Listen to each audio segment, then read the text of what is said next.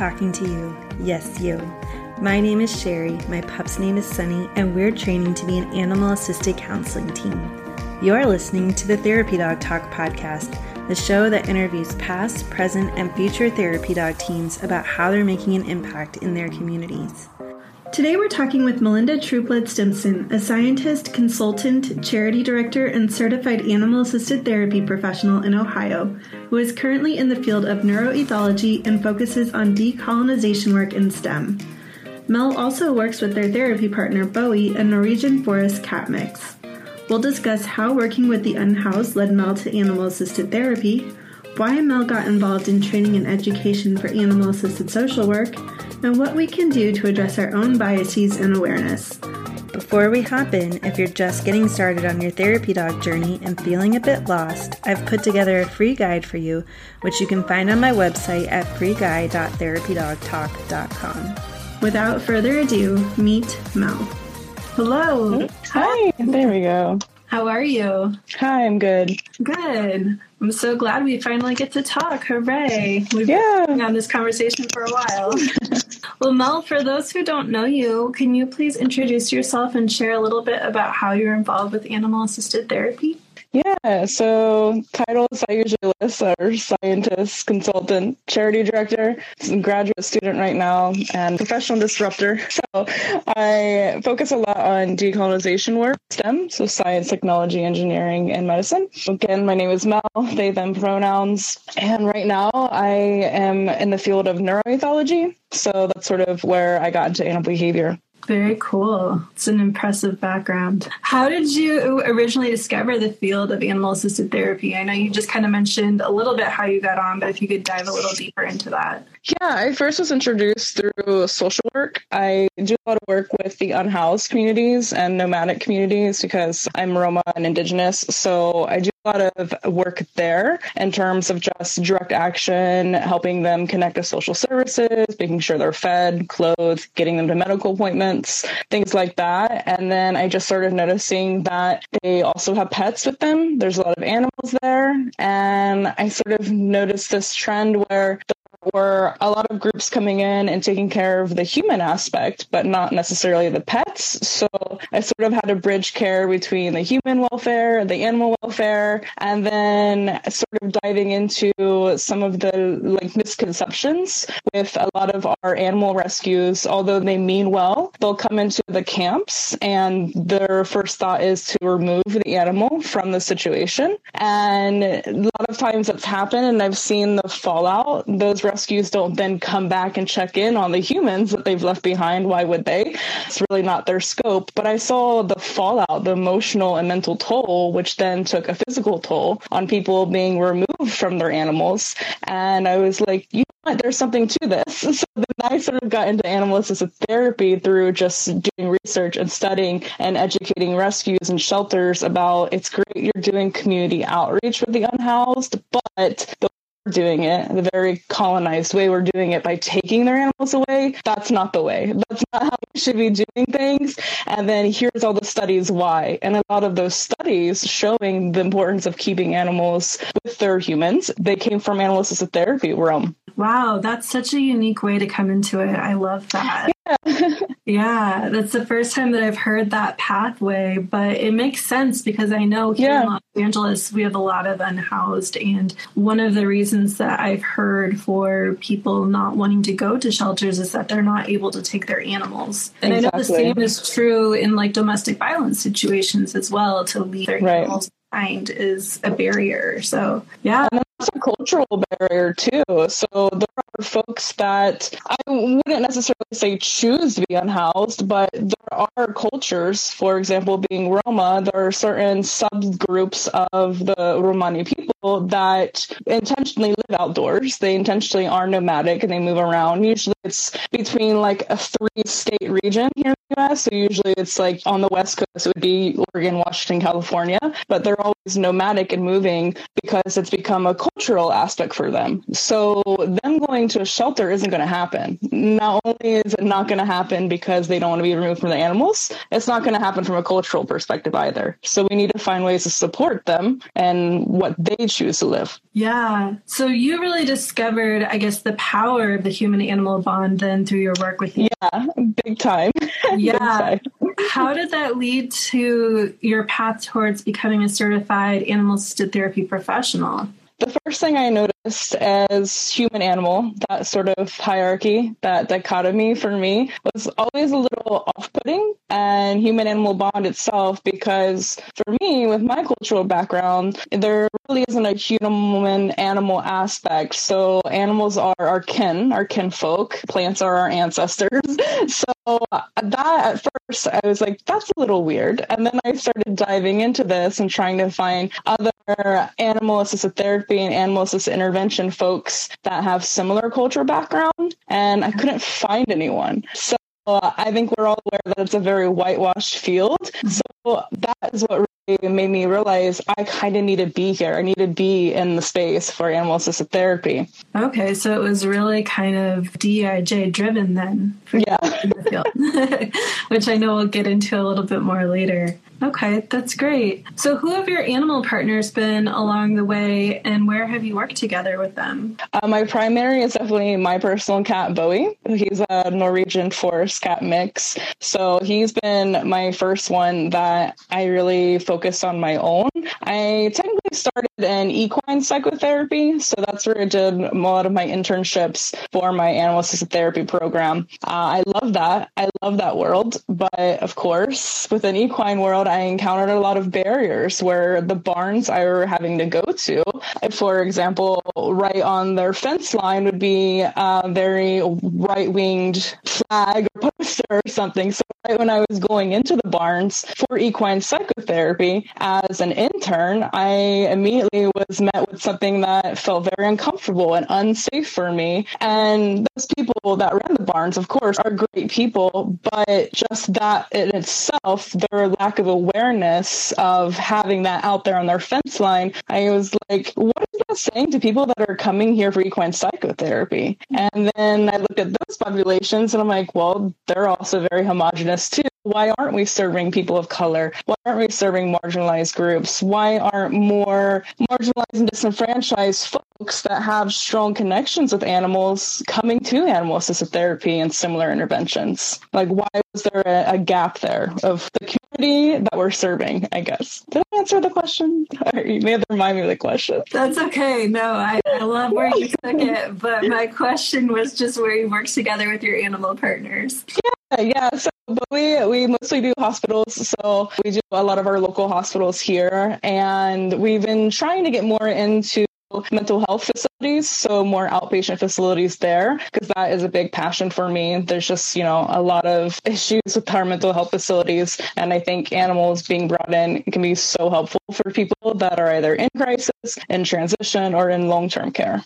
Okay, great. I know recently, um, the past two or three years, I think you said you've been focused more on training and education specifically. How did that path look like for you to go into training and education? How did you kind of find yourself in that realm? I sort of got into that path with social workers reaching out to me and sort of seeing the work I was doing with the unhoused camps and the Romani encampments, and them sort of reaching out to me and saying, Would you consider doing a webinar or like teaching us this? Because they were coming to me for like a bunch of unpaid labor all the time. And they're like, You really should make a webinar. I'm like, You're right, because this is kind of getting exhausting. so it'd be nice to have one singular space where we could all come together. So that's sort of how I got into it. And then that also led me down the path of DIJ. We call it DICE training at lab. And that's what got me into that as well, because they also needed some cultural competency, cultural awareness work too.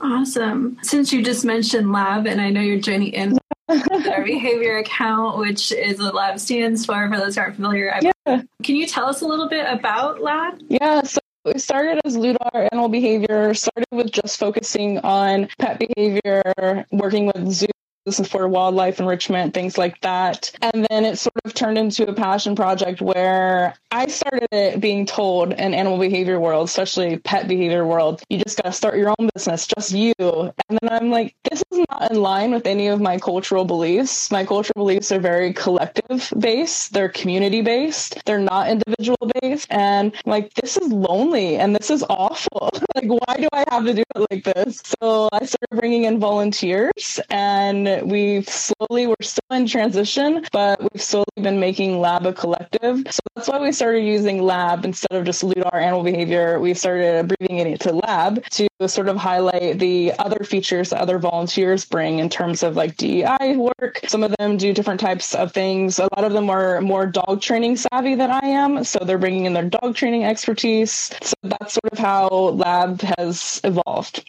Okay, I did not know that. I follow y'all, but I did not know that. Yeah. Thanks for sharing that. So, from the work then that you did with social workers, that's how you really got involved in training and education. Is that webinar something that's accessible? Like, how would someone access training from you if that's something that they were interested in? Yeah, the first step is definitely emailing us, contacting us. Emails preferred. That way, we our email all of our volunteers can check. So, the first step is sort of of just expressing to us what your needs are and where your gaps are. If you know where your gaps are, some people don't know where their gaps are, and we have to, you know, sort of help them identify those gaps. And then from there, we sort of determine how many people we need. If it's something I could tackle by myself, great. But if I need other lived experiences from other volunteers, then we come in as a group. So the first step is definitely just reaching out to us and telling us. And don't worry if it's unpolished, if you don't know the word just try to express it as best as you can for us and then we sort of go from there. We are working on our online courses too so that will be something that's coming up next year hopefully by may next year. So we'll have more on demand learn as you go but if you want something more personal then definitely reach out to us that's really great. I have a feeling you'd be bringing a whole new perspective to the field. So I definitely yeah. check what, what you make available. That's fantastic.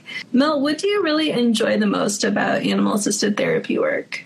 I would say just building connections with people, which I know is what a lot of folks say, but it's healing for yourself. It's I always say like self care is community care. And for me, animal assisted therapy is community because there's always another living being there with you.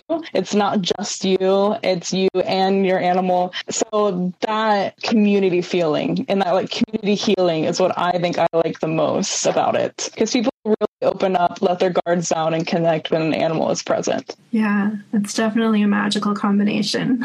yeah.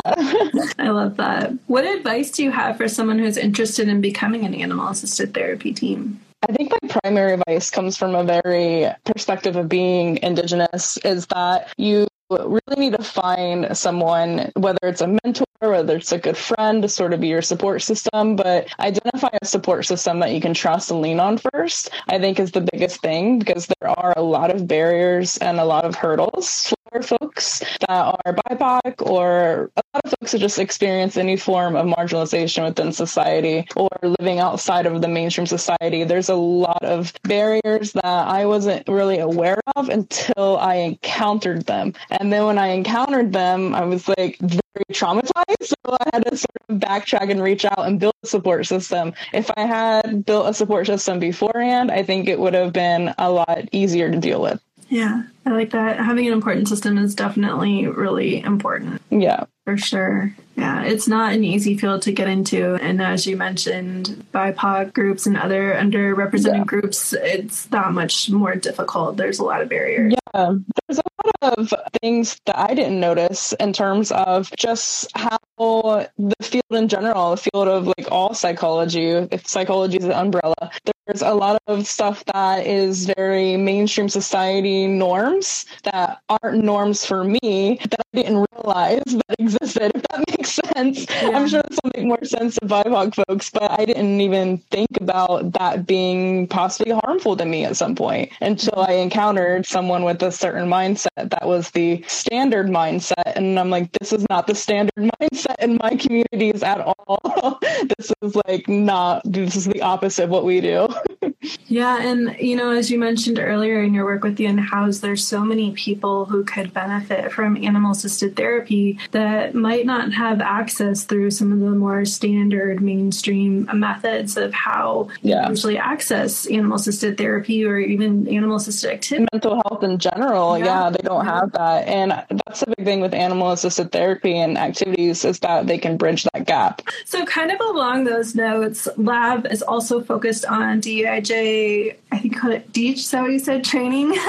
yeah, call it Dej. You can pronounce it however. You know, everyone has their own little acronyms. I pronounce it Dej because it's the Romanes word for mother. So okay. that's why I pronounce it like that. But it's D E I J. So diversity, equity, inclusion, and justice in terms of restorative justice. I love that. And so, Lab is focused on DEEJ training and peer support. What are some of your goals as a collective with anti racism and social justice within the animal space? Some of goals, I would say right now, the bare minimum is just the representation, just helping young professionals and not even young professionals, but people that are new to the field get into the field and access the field and getting research published by people from marginalized identities. That is a huge hurdle for me personally is getting that research done by people with lived experience in the communities we're doing research on. and it seems like something that should be the standard, but but it's not, unfortunately. So that's sort of the first step for me. Lab as a whole, our biggest thing is just supporting and empowering people that experience marginalization within society. So we have our DEEJ Fund, which is our mutual aid fund, where we noticed that this is not a brag, but we did notice we're the only animal welfare organization that has a mutual aid fund. And we haven't found anyone else doing it. We've found some doing like accessibility funds to help people cover the cost of like pet behavior behavior consults or help people with veterinary care, but we didn't find anything that was actually helping professionals wanting to get into the field. So that is our collective goal right now is just mutual aid support, supporting and empowering folks with whatever they need. And majority of the time it's financial. They need monetary support. They need help paying for school. They need help paying for CEUs. They need help paying their rent. So maybe they can take a couple days off to go to the webinars. You know, like they need all that financial support. Yeah, definitely definitely. And I know there was an online conference. I don't know if you were involved in it or if you were just sharing it around professionals in the canine space increasing representation and, and making it more accessible to animal professionals of color and things like that. I'm sorry, I'm blanking on the exact name of the conference. There's been a lot, so I, I don't know the specific one either, but there's there's been a lot of BIPOC led initiatives to try to improve representation for certain in all aspects in dog training, veterinary medicine, and animal assisted therapy. I would say I've seen it most with dog training and vet med. I haven't seen it very much with animal assisted therapy or just mental health yet, but I think we're slowly getting there. Yeah. Oh, it was the Canine Conference in Colors, the one I was thinking. Oh, yeah. Yeah. Yeah. Okay. And I know like that event, for example, had a scholarship for continuing learning for animal professionals of color too. So yeah, I think they attempted a scholarship program there. And then the conference itself was free too for folks. Yeah. Where do you see other people working in animal assisted therapy or volunteering with their dogs? How can those who are already in the space help to make it more accessible for those who would be interested in being in the space but may not feel welcome or may not not be able to access across the barriers? I think first thing is very individualistic, but you need to really tackle your own biases and your own prejudices because that was always a setback for me. So, a real example would be someone that I admire, a mentor, someone that puts out a lot of great AAT research. Once I start talking to them, they're starting to drop in microaggressions. They're starting to use the G word, the gypsy word for the Roma people, and I'm having to stop them and ask them, please don't use that word. And then we have to go into an education session of why I don't want them to use that word when talking with me as a fellow professional.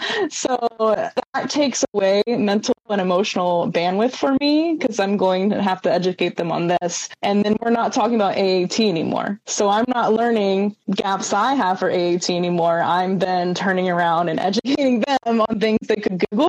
So I think that's really the first step that you need to identify where your gaps are as best as you can. Sometimes we don't know our gaps until someone else points it out. And when they do, that can make folks really go back inside themselves and get defensive and try not to do that. Try to sit with it, process it, be uncomfortable. Discomfort's going to happen, but try to learn from that, move past those biases. I think that's really great advice. I mean, no matter. Volunteering or working with your dog, you're going to encounter someone that you're going to have a bias that impacts them, yeah. whether or not you realize it. So it's really important to be aware of those biases. Yeah. And going back to the barn example, you know, that was a very literal example. Maybe don't put that flag on your fence line. if that's the first thing people are seeing, that's immediately going to turn them off. And it's not just a difference of opinion, it's people feeling unsafe, physically unsafe. And most people aren't actually out to harm others with their certain beliefs. They may not even know that those beliefs are harmful. So you got to first sit and process your stuff first, I think, is my best advice. Yeah, that's pretty solid, I think. Awesome. well, Mel, is there anything else that you wanted to share while you're here? I don't think so. Other than we talk about the DEEJ Fund, we're always looking for financial contributions there. Our peer support services are sort of right now they're as needed. So as folks reach out to us, or for example, during Thanksgiving, we had a peer support group that went for several days for folks that are Native or Indigenous in general, especially like Indigenous in North America, whether they're First Nations, Native, whatever label they prefer to use. We had a peer support group going for them because those holidays are really rough for us. So we normally do those as a, a, need basis, but those are always free. And the way we sort of offset that and pay our social workers, our therapists that come in for those is through our mutual aid funds. Okay. Okay. So if you have the ability to donate, please do. If you don't, we have other things like volunteering for us. We always have different needs in terms of like web development, helping moderate our social media comments, helping with accessibility on our social media posts. We always have ways for someone to help out. Awesome. And the best way for them to find you is at Ludar Behavior here on Instagram? Yeah, Instagram is definitely our primary social media. We do have a TikTok, some of the volunteers checking on that. I don't go in that world at all. I feel a bit too old for that world. But then there's also our Facebook too. Okay, great. All right. Well, thank you, Mel. I really appreciate you taking the time to come and share your insights and your experiences in animal assisted therapy. Yeah, absolutely. Thank you for having me. Of course. Have a great day. Bye. Bye. I really hope you enjoyed this episode of Therapy Dog Talk. If you did, please do me a favor and leave a review and rating on the podcast platform of your choice. If you have a guest that you think would be a great fit for Therapy Dog Talk, send me an email at hello at therapydogtalk.com. Thank you so much, and we'll see you next week.